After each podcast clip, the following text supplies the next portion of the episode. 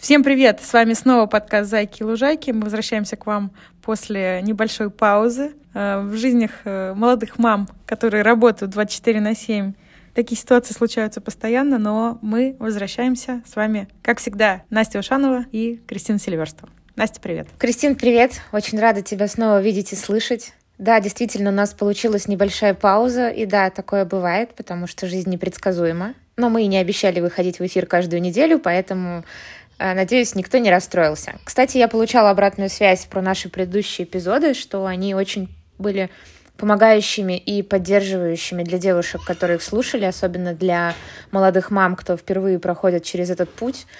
И я поняла, что все-таки мы с тобой не зря вообще тут собираемся и разговариваем. Если это кто-то слушает и это кому-то помогает, значит, это важно и нужно. Здорово, да. Я согласна, я согласна. Я тоже получила много э, обратной связи э, разной.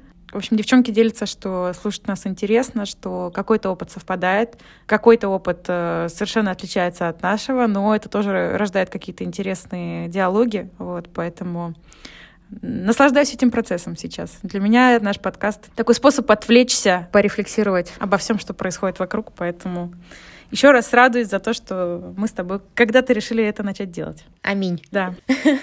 И сегодня мы с тобой поговорим о такой теме, которая могла бы попасть в Тинькофф журнал, но попала на страницу нашего подкаста.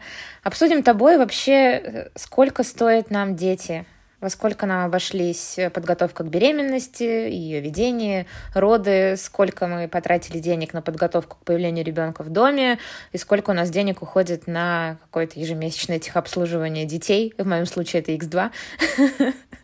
У тебя это, конечно, не так. Сопоставим, сопоставим наши данные. Да. Классно. Ну, давай, э, Настя, предлагаю начать с тебя. У тебя больше опыта. Знаешь, мне интересно, интересно узнать, сколько тебе стоили вот роды, да, и подготовка к родам. Вот как, как, знаешь, как интересно узнать э, твой опыт э, рождения первого ребенка и чем это отличалось от второго. То есть насколько, э, насколько твой опыт во второй раз помог тебе более эффективно распределять финансы. О, забегая вперед, скажу, что да, второй опыт, он очень помог потратить побольше денег там, где это действительно нужно, и не тратить их там, где можно сэкономить. И это классный опыт родителей вторых детей, так что имейте в виду году.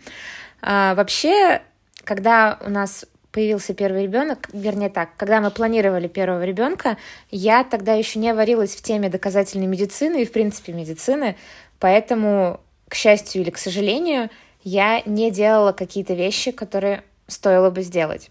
Но зато и не делала другое. Единственное, что я делала в обоих случаях, я пила фолиевую кислоту, она стоит дешево, продается в любой аптеке и рекомендовано принимать как минимум за три месяца до предполагаемого зачатия. Угу. А что ты не сделала? Ты... отличницы. Я... Да, прости, пожалуйста. Угу. Я не сдавала никаких дополнительных а, анализов, осмотров, кроме стандартного ИППП исключила. То есть я пришла к своему гинекологу и сказала, там, мы хотим с мужем завести ребенка. На тот момент, да, он, он вот-вот, вот-вот становился моим мужем на тот момент. А, и, собственно, я сдала мазок, никаких э, инфекций, все хорошо, хоть сейчас вперед рожать. Собственно, пошла и приступила к приему фолиевой кислоты и непосредственно попыткам зачатия. И, кстати, довольно быстро получилось, всего два месяца нам потребовалось на попытке, и э, родился Ярик. Интересный нюанс в том, что с Яриком э, я не рассматривала контрактные роддома, потому что на тот момент мы еще недостаточно, недостаточно зарабатывали, чтобы позволить себе хороший контракт. Поэтому я искала какие-то компромиссные варианты, как родить в Петербурге, чтобы это было одновременно бережно, без, всякого, без всякой карательной гинекологии, э, и при этом более-менее адекватно по деньгам. И я такой выход нашла. Этот выход назывался доула. Угу. Не та доула, которая заставляет тебя рожать в ванной и потом поедать плаценту с болоньезе, а те, кто называют себя перинатальными психологами и помогают женщине подготовиться, собственно, к этому к беременности, к родам, а, а потом помогают женщине непосредственно в родах. И это был очень классный опыт. Контракт с ней стоил мне, если я не ошибаюсь, 35 тысяч рублей. Это 2018 год, Санкт-Петербург и в него входила дежурная бригада по ОМС из роддома и непосредственно присутствие самой Доулы в индивидуальном родзале. я приехала с а, текущими водами в роддом. Меня проводили в отдельный свой родзал. У меня не было никаких там предродовых палат. Знаешь, что такое предродовая палата? Да, да, да. Вот. А я не знаю и, к счастью, знать не хочу и не буду. В общем, сразу посадили меня в родзал. Я написала Доули о том, что, кажется, все началось. Она приехала. И дальше какой-то был вообще космический, на самом деле, опыт.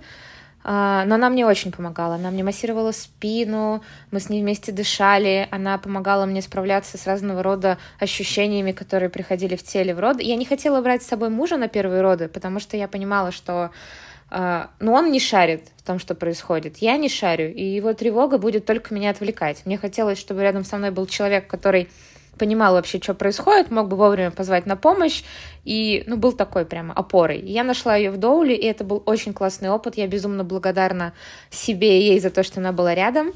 Это стоило всех своих денег. Ну, в принципе, сейчас я понимаю, что это компромиссный вариант такой получился. Чуть-чуть тебя прерву. Просто мне кажется, что э, большому количеству людей будет это интересно узнать. В восемнадцатом году и сейчас как это работает? Насколько я знаю, что чтобы девушка смогла пригласить э, доулу или специалиста извне, это нужно каким-то образом согласовывать с больницей. Смотри, в 2018 году, это еще до ковидные времена, в целом еще не было так распространены, в принципе, партнерские роды по ОМС. Ага. Но несколько роддомов в Петербурге начинали практиковать, и у них был заключен контракт с моими доулами, у них организация. А все понятно. А, о том, что они партнерское такое взаимодействие. Поэтому, собственно, даже вопросов, куда именно идти рожать, у меня не было, потому что я знала, что где, где, моя, где принимают мою доулу, там рожу и я. Это был хороший опыт, такой, знаешь, а, эконом-вариант. То есть лучше в плане ОМС, что я могла взять, я взяла, и в целом я довольна. Это был хороший опыт, э, прям прям хороший, не травматичный. Но когда речь пошла о втором ребенке, я понимала, что просто хорошо для меня недостаточно, я хочу классно. Ага. Не факт, что это... Возможно, это вообще были мои последние роды, Возможно, у меня еще будет ребенок, для меня это открытый вопрос. Но если уж рожать, то рожать так, чтобы прям кайфануть. И поэтому э, во второй раз, конечно, я выбрала уже контракт в хорошем роддоме с очень классным врачом, уже знала в индустрии, где и с кем в Петербурге рожать хорошо, и, конечно, мы кайфанули по полной. Ну, а это забегая вперед. А, ну, разница, да, разница вторыми родами у меня получилась 190 тысяч против 30 тысяч, 35 тысяч в 2018 году. Ну, разница ощутима, но она того стоила. Вообще считаю, что роды — это тот момент, в который стоит вложиться и даже не думать. Это и для психики хорошо, и для безопасности тебя, и ребенка. И вообще рожаем мы не так уж часто, чтобы на этом экономить. Поделюсь своим опытом тогда, да. Значит, э, у меня ребенок первый. Рожала я ее в прошлом году. Значит, сначала про подготовку. Как и ты, а, я девушка э, тревожная и ответственная, вот поэтому я думаю, значит, надо подготовиться к родам. Пришла к своему врачу, говорю, вот, значит, думаем про ребенка, что нужно сделать. В принципе, Настя, ограничились тем же списком, про который сказала ты, э, сдали какие-то необходимые анализы, меня отправили домой. Сказали, все, как бы, ты молодая и готовая, иди, как бы, и, и, иди, э, работай над, э, над своей инициативой. Вот. Поэтому какой-то специальной подготовки не было. Да, тоже я начала заранее пить фолиевую кислоту. Ну, в принципе, на этом э, подготовка моя ограничилась. А вот. Но как только я забеременела, я достаточно ответственно отнеслась к ведению беременности, опять же, потому что ну, во-первых, э, была какая-то такая тревога новичка, во-вторых, э, относилась к, к этому процессу с большим интересом. И даже первое время я Uh, да, вру, не первое время. Я наблюдалась параллельно по ОМ, ОМС и uh, в платной клинике. Вот, честно, э, мне было очень интересно сравнить эти два опыта. Во-первых, во-вторых, я понимала, что объективно, ну, как минимум, часть анализов я могу сдать бесплатно и там, часть, сэкономить на части наблюдения. То есть какие-то вещи я получала по ОМС. Безусловно, иногда меня направлял а, мой врач а, платный, с которым я, собственно, планировала рожать. А, на какие-то дополнительные обследования, которые приходилось оплачивать. Но, значит, у меня есть... А, а, у меня все записано. Сейчас я все расскажу. Значит, на ведение беременности я в общем и целом э, потратила в районе 140 тысяч. А, вот, то есть до того, как я вообще пошла рожать, 140 э, тысяч я потратила на прием у частных врачей, на какие-то УЗИ. Э, я сразу знала, что все скрининги я буду делать платно, потому что я там слышала несколько историй от моих э, подруг о том, как проходят платные скрининги и бесплатные. В целом, как бы я не жалею. Опять же, подходила к этому, как и ты, да, рожаем мы не так часто, вот, поэтому особенно в первый раз хотелось как бы все сделать так, как нравится. Вот. Роды мои отдельно стоили в районе 180 тысяч тоже. Я не рассматривала бесплатные роды. Я сходила на консультацию в государственный роддом, а, на котором меня отправил значит, а, акушер-гинеколог из поликлиники. И даже там врачи, которые, ну, как бы должны давать тебе направление на бесплатные роды в твоей районной поликлинике, в твоем районном роддоме.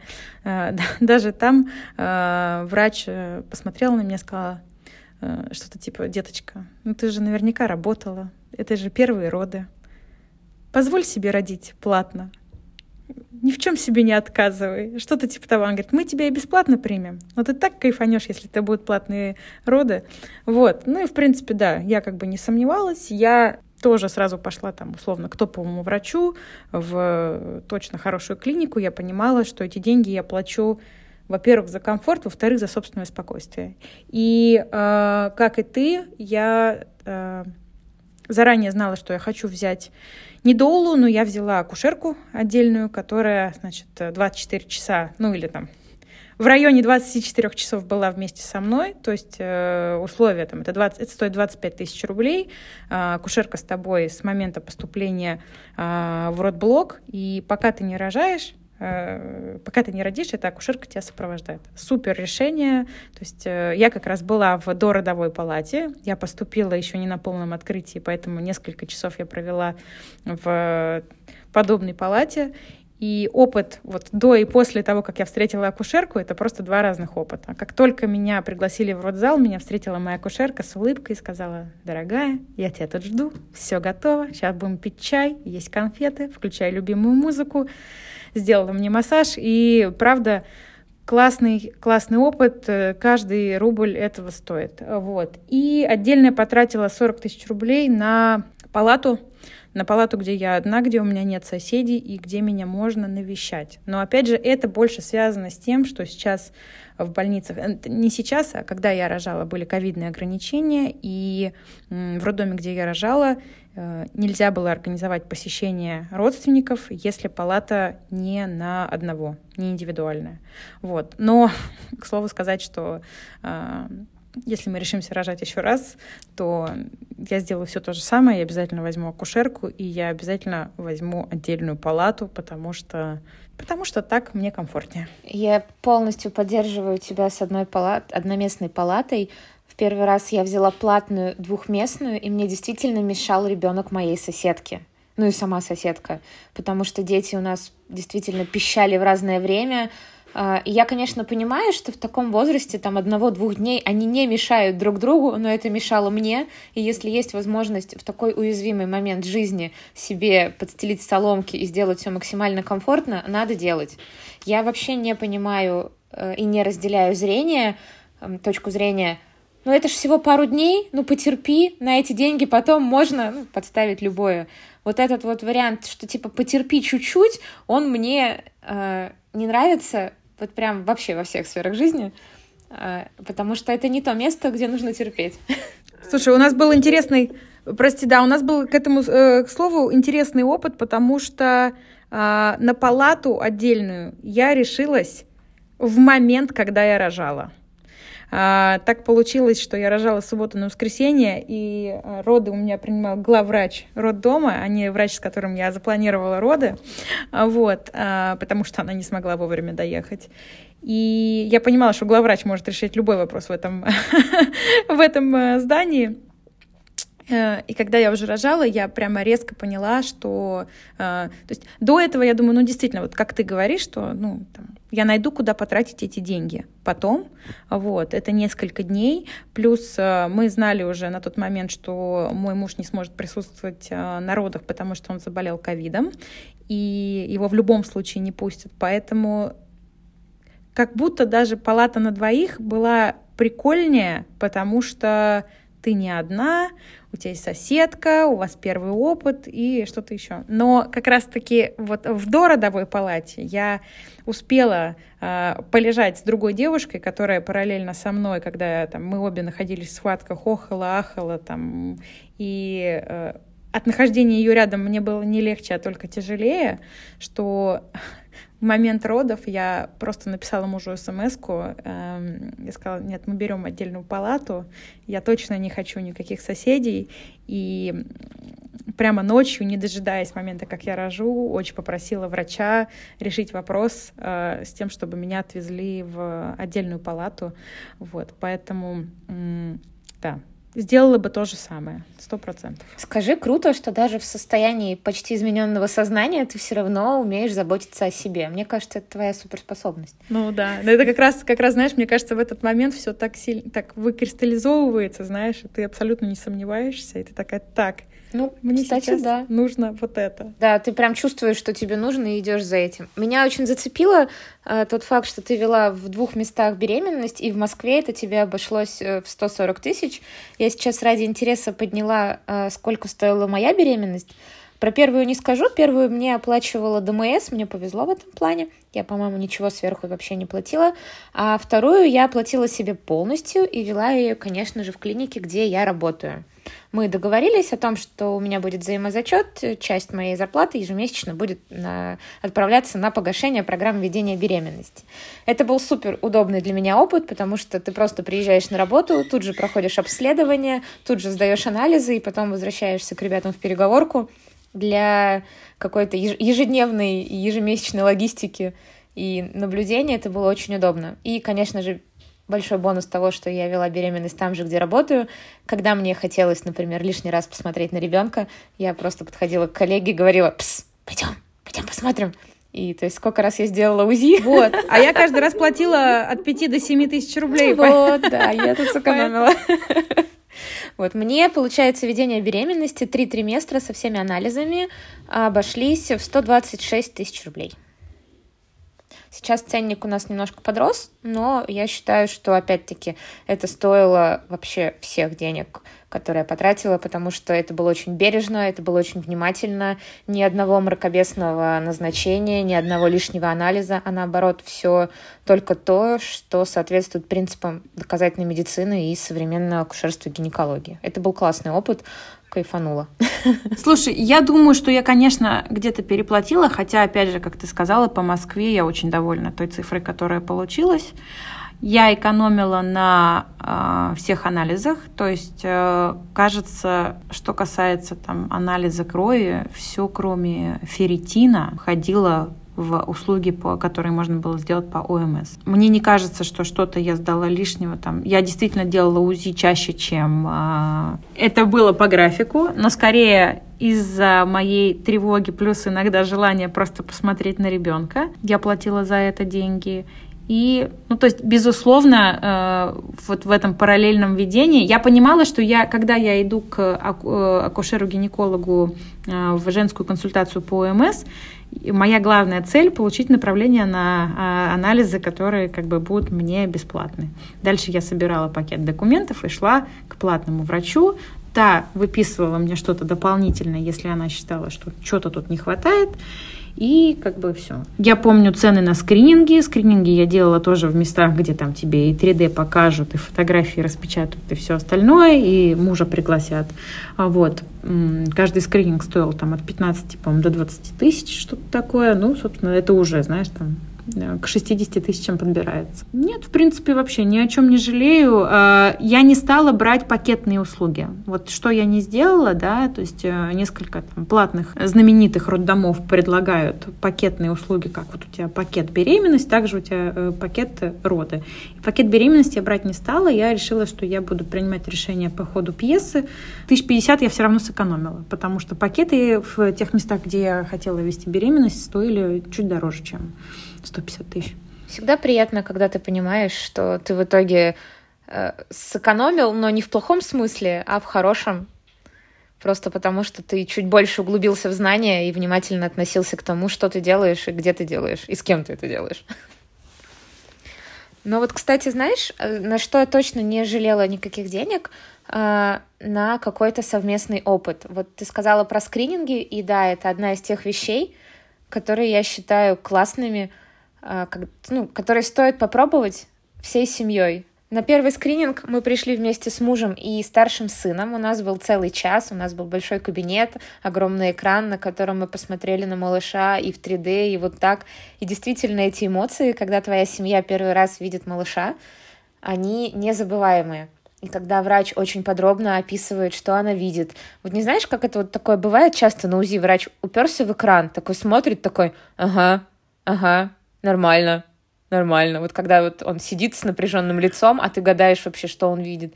Нет, совсем иначе, когда врач прямо подробно комментирует, показывает, обводит, и ты прямо чувствуешь себя не каким-то объектом, над которым манипуляции какие-то происходят, а действительно равноценным участником процесса, и это очень приятно.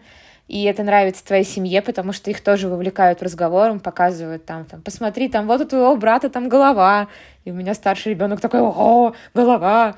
Это был классный опыт, и это тот опыт, который стоит своих денег. Поэтому если вы ведете беременность по ОМС, то скрининги действительно стоит делать где-то еще.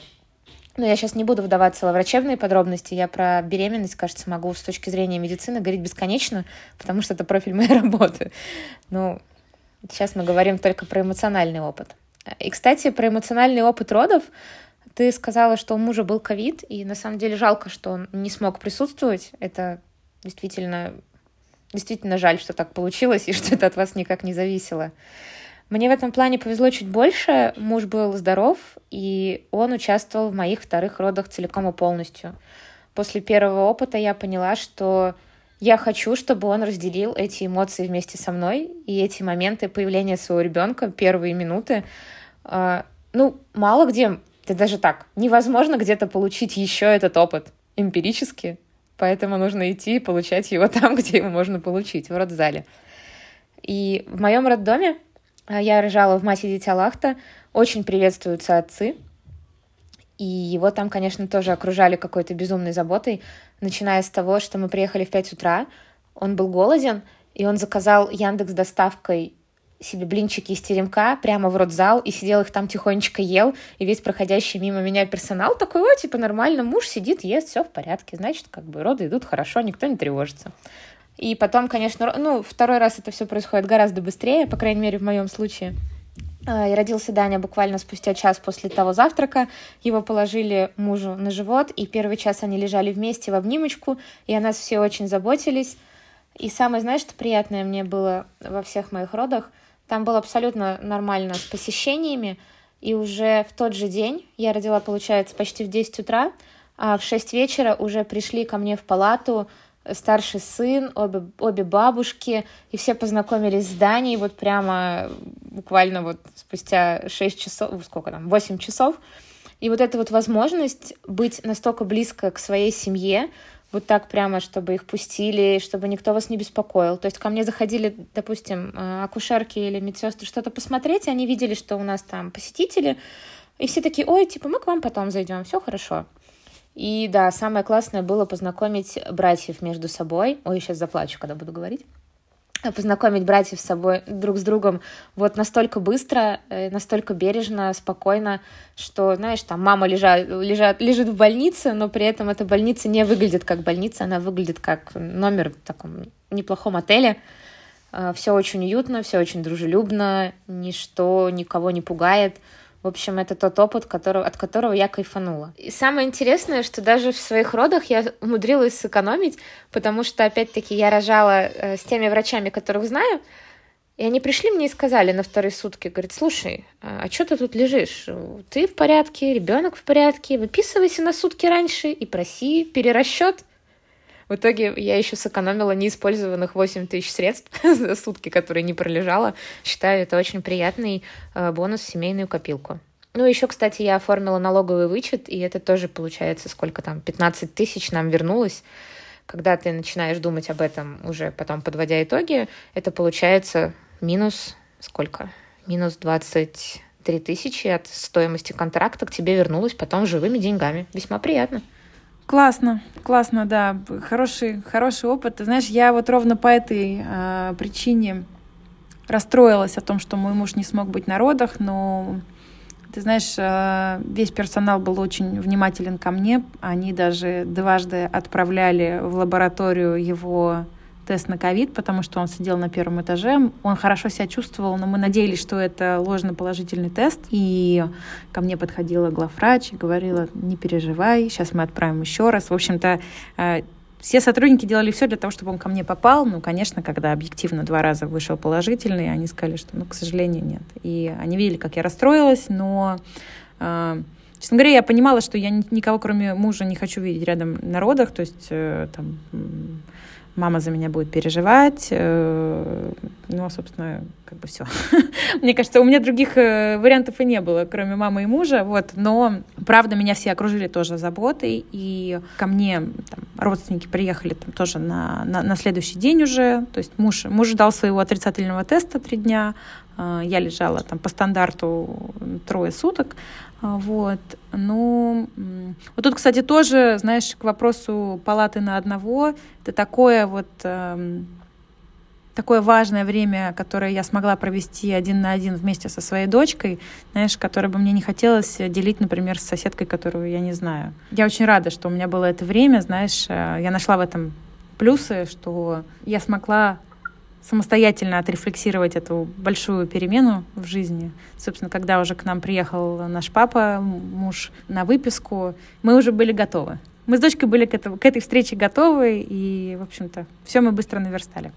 Давай вернемся к тратам. Расскажи, как дела устроены сейчас, сколько уходит у тебя денег на так называемое техобслуживание, и как отличаются траты на малыша, на, новор... Э, на новорожденного ребенка, и вот у тебя уже Ярик, которому э, пять лет. А с Яриком у меня еще не было, опять-таки, доверенных врачей. Я сначала, честно, попыталась походить в детскую поликлинику. Скажу прямо, я была в шоке. Мне не повезло с детской поликлиникой.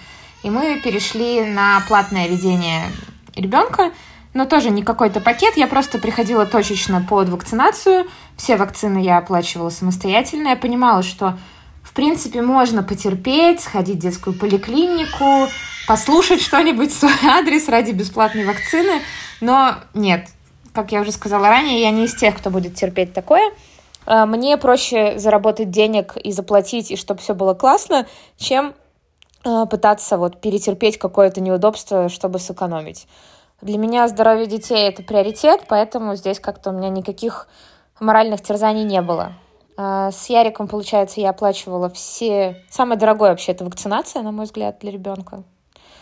Все вакцины, я не знаю, ну, под сотку, наверное, точно ушло. А, в принципе, здание то же самое. Я точно так же прививаю его платно, потому что сейчас мы живем в другом месте, но здесь мне с поликлиникой тоже не повезло. Я даже не стала его к ней прикреплять. Но второй раз мне проще, потому что я работаю в частной клинике, у нас есть детское отделение, у меня есть педиатры, и, конечно, часть каких-то осмотров и экстренных вопросов я могу решить просто с коллегами, не оплачивая прием. Это существенно экономит семейный бюджет, э, потому что ну, хорошие врачи стоят э, хороших денег. Допустим, часовой прием педиатра стоит 3 800, у меня есть возможность этот вопрос решить за 15 минут и бесплатно. Приятный приятный бонус к семейному бюджету. Это медицинские вопросы, а все, что касается не медицинских вопросов? Все, что касается не медицинских вопросов, боже, храни Авито, потому что где-то, наверное, до двух лет большие покупки я все предпочитаю делать на Авито. Какая-то верхняя одежда сезонная, какие-то крупногабаритные игрушки, какие-то вещи в духе, там, не знаю, кроваток. В этот раз, кстати, у нас нет кроватки, к слову, про сравнение. Ребенок спит с нами, и мы пока понимаем, что она ему не нужна. Поэтому мы вообще даже не покупали кроватку. С Яриком, кстати, покупали. Вот. А, плюс у меня есть старший ребенок, и поэтому какие-то вещи остались от него. Например, там одна из колясок. Это существенно тоже сэкономило мне бюджет. А, вот что я себе позволила, это купить очень крутую коляску, которую я хотела, и купила я ее на детские деньги. У вас в Москве такого нет, у вас есть молочная кухня, а у нас в Петербурге единовременное пособие зачисляется на так называемую детскую карту. Ты потом этой картой можешь расплачиваться в детских магазинах, там, в супермаркете, где-то еще. В общем, я решила, там было единовременно что-то около 48 тысяч или 50, я прям точно не скажу. А, я решила, что эти деньги я потрачу на коляску. Поэтому на коляске я тоже в этот раз сэкономила. И, получается, доплатила всего там пару тысяч и получила классную коляску, которая мне нравится. Вот это вот тоже мудрость, которая пришла ко мне только со вторым ребенком. С первым ребенком я потратила эти деньги на какую-то фигню. Вот. А, кстати... Скажи угу. мне, прости, пожалуйста, быстрый вопрос. С первым ребенком ты тоже на Авито закупалась? Я почти все покупала на Авито, но мы тогда были очень юны и зарабатывали в разы меньше. Понятно, что какие-то вещи я покупала новые. В основном это одежда, которая мне очень-очень нравилась.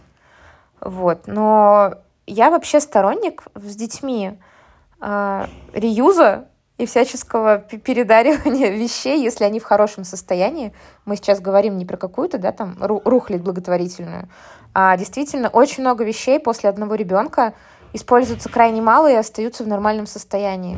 Поэтому Авито это вообще, это, не знаю, это мое guilty pleasure.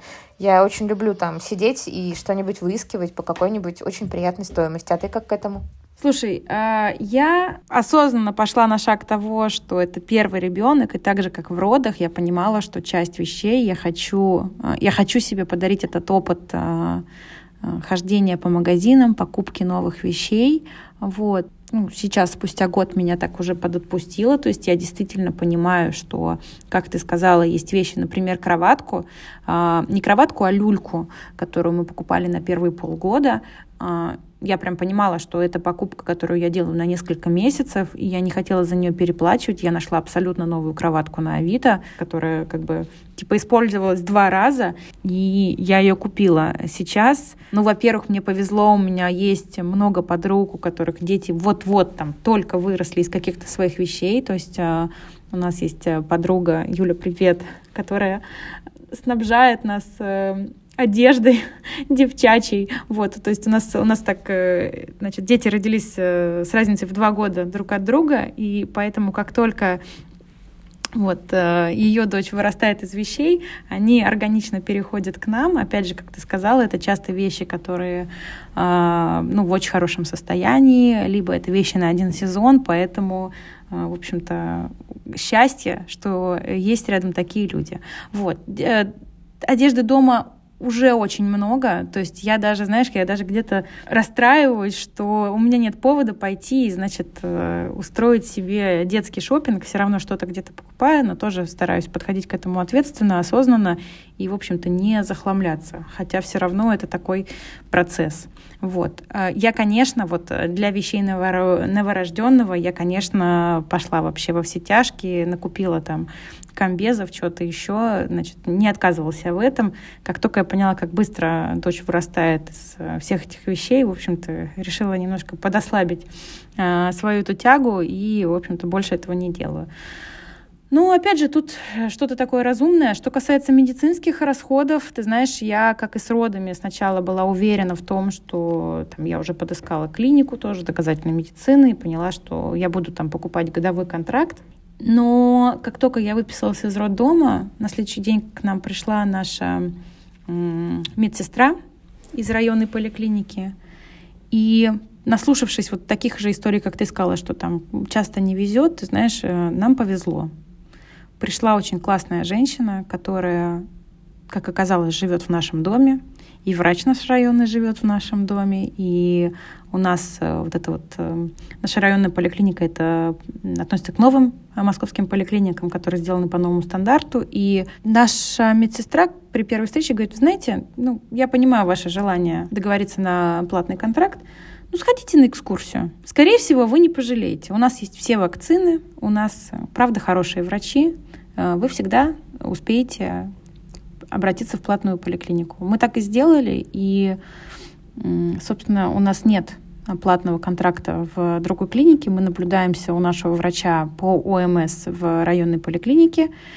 Несколько раз я обращалась, а, опять же, возможно, из-за собственной тревоги, я обращалась в платные клиники, когда я хотела узнать второе мнение. Вот, то есть у нас там, не знаю, у дочки сначала была там какая-то аллергия, что-то еще. На самом деле очень какие-то простые вещи, которые, скорее всего, будут легче переживать там со вторым ребенком. Вот. Но когда все впервые, хочется знать, что ты делаешь все правильно. Вот. Поэтому несколько раз мы прибегали к платным консультациям, но нам очень повезло, что сейчас такой необходимости нет, и врачи в нашей поликлинике действительно классные. Вот. Но я готова признать, что это исключительное, исключение из правил. Это не какой-то центр Москвы, это абсолютно спальный район, но в любой поликлинике, в любых, в любых стенах я верю, что все-таки э, очень важно, с кем ты работаешь и что за люди там работают. Поэтому вот с нашими людьми нам повезло. Это две женщины, это наш педиатр и это медсестра, которая работает в паре вместе с ней. Э, они классные.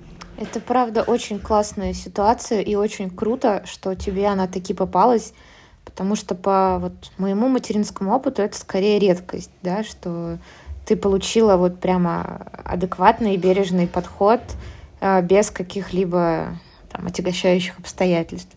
Классно. Ну, я надеюсь, что с годами такого будет больше. Я вижу, что э, некоторые наши коллеги работают не только у нас, но и в городских поликлиниках, а это значит, что там растет количество специалистов, которые не будет э, сажать маму на диету из гречки и ничего. Вот, возможно, возможно, наши дети столкнутся с гораздо более э, адекватным подходом. Да, прости, это то, что я говорю, что они классные, это не значит, что они все такие современные. То есть у нас э, нашему педиатру там ну, а, а, она приверженец такой классической медицины, и какие-то вещи, которые она мне советует, я имею там, оставляю для себя право с ней не соглашаться.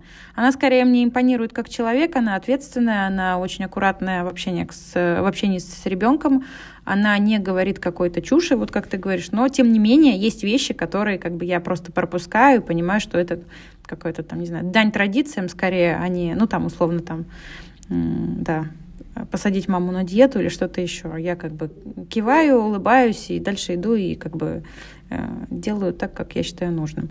Вот. Э, хочу быстро сказать, чтобы всех так немножко уравновесить эту позитивную ноту, что в этой же поликлинике есть взрослое отделение, и там нам не повезло, поэтому э, повезло только с детскими врачами.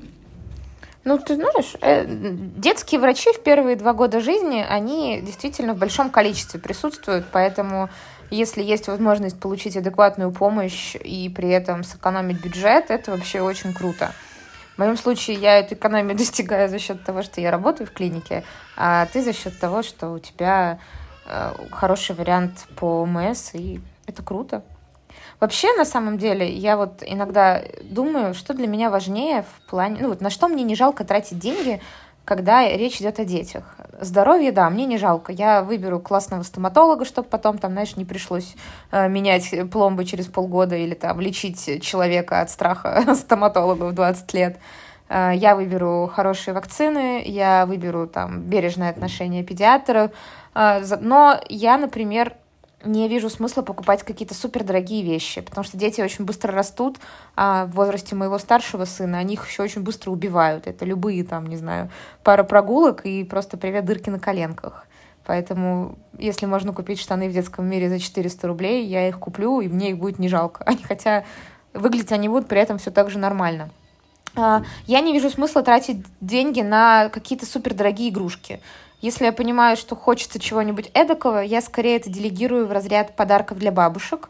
Для них это будет прям удовольствие, да, купить вот, например, бабушка тут купила этого зайца Алило. Я бы никогда не купила ребенку игрушку вот эту вот за две с половиной тысячи рублей, потому что, ну, нафига. А вот бабушка купила, и она, она довольна, Даня доволен, ну, и я довольна, что все довольны. Виш-листы для близких и родственников это тоже лайфхак. Да, да. Учитывая, что у меня старший ребенок и полная комната игрушек, и Даня абсолютно доволен, играя ими. То есть все машинки брата, какие-то там кубики, лего. Он этим всем играет и так, поэтому покупать что-то дополнительно, ну... Не, ну мы, конечно, купили пару погремушек, но то, что ты не купишь, тебе все равно подарят, поэтому как-то тратить большое количество денег на игры, наверное, нет. Абсолютно с тобой согласна. Вот. Мне кажется, что мы с тобой выбились из графика, потому что тема насущная. А, друзья, мы хотели с Настей также обсудить э, не финансовую сторону того, э, что нам стоит наше материнство. Э, я предлагаю, Настя, оставить это на вторую часть этого разговора. Мы так с тобой коснулись финансовой да. темы. У нас будет повод продолжить эту беседу э, в нашем следующем выпуске. Я согласна. Я согласна. Это тянет вообще на отдельный эпизод. Ну давай подведем итог. А, в итоге почти у каждой из нас ребенок вышел не менее чем на 300 тысяч, если мы учитываем роды. Рождение. Рождение, да, рождение, подготовку к этому всему. А, сейчас ежемесячные мои расходы на детей где-то в районе 40, с учетом того, что Дане надо сейчас часто делать прививки, а Ярик ходит на всякие занятия, ну, примерно выходит. Да, я думаю, что у меня сейчас выходит э, меньше, э, потому что, ну, на самом деле мы тратим на что-то такое необходимое, типа подгузников и какой-то одежды. Э, вот. Ну, продукты у нас входят в общие траты, поэтому мы их не считаем. Я думаю, что мы укладываемся тысяч в 20 в месяц, плюс мы не пренебрегаем э, вещами типа молочной кухни, вот, и в целом, мне кажется, неважно, сколько вы зарабатываете, если есть какие-то э, лазейки для того, чтобы сэкономить. В общем, почему бы ими и не воспользоваться? Вот, поэтому пользуемся всем, что позволяет нам экономить. Если друзья готовы нам отдать какую-то одежду, какие-то игрушки, если что-то мы хотим пошерить, мы в свою очередь уже тоже, э, значит, по цепочке передаем какие-то вещи, которыми могут воспользоваться ребята, у которых там только-только рождаются дети. Классная такая вообще история про шеринг, э, тоже, тоже нужно ее обсудить. Я думаю, что будет интересно, если все послушавшие этот эпизод люди найдут способ связаться со мной или с Настей и поделиться вообще своими лайфхаками по финансовому планированию, вот, э, по тому, сколько у вас стоили роды, сколько сейчас стоит а, обслуживание ребенка, и мы как бы это, эти данные подтянем в следующем эпизоде, тоже ими поделимся, чтобы у нас была какая-то да? большая выборка. Отличный план. Тогда давай прощаться. Спасибо большое, что нашла время. Да, Настя, спасибо. Все, хорошего дня. С вами был подкаст «Зайки и лужайки». Настя Ушанова. И Кристина Сильверстова. Всем пока, всем на связи. Спасибо. Пока-пока.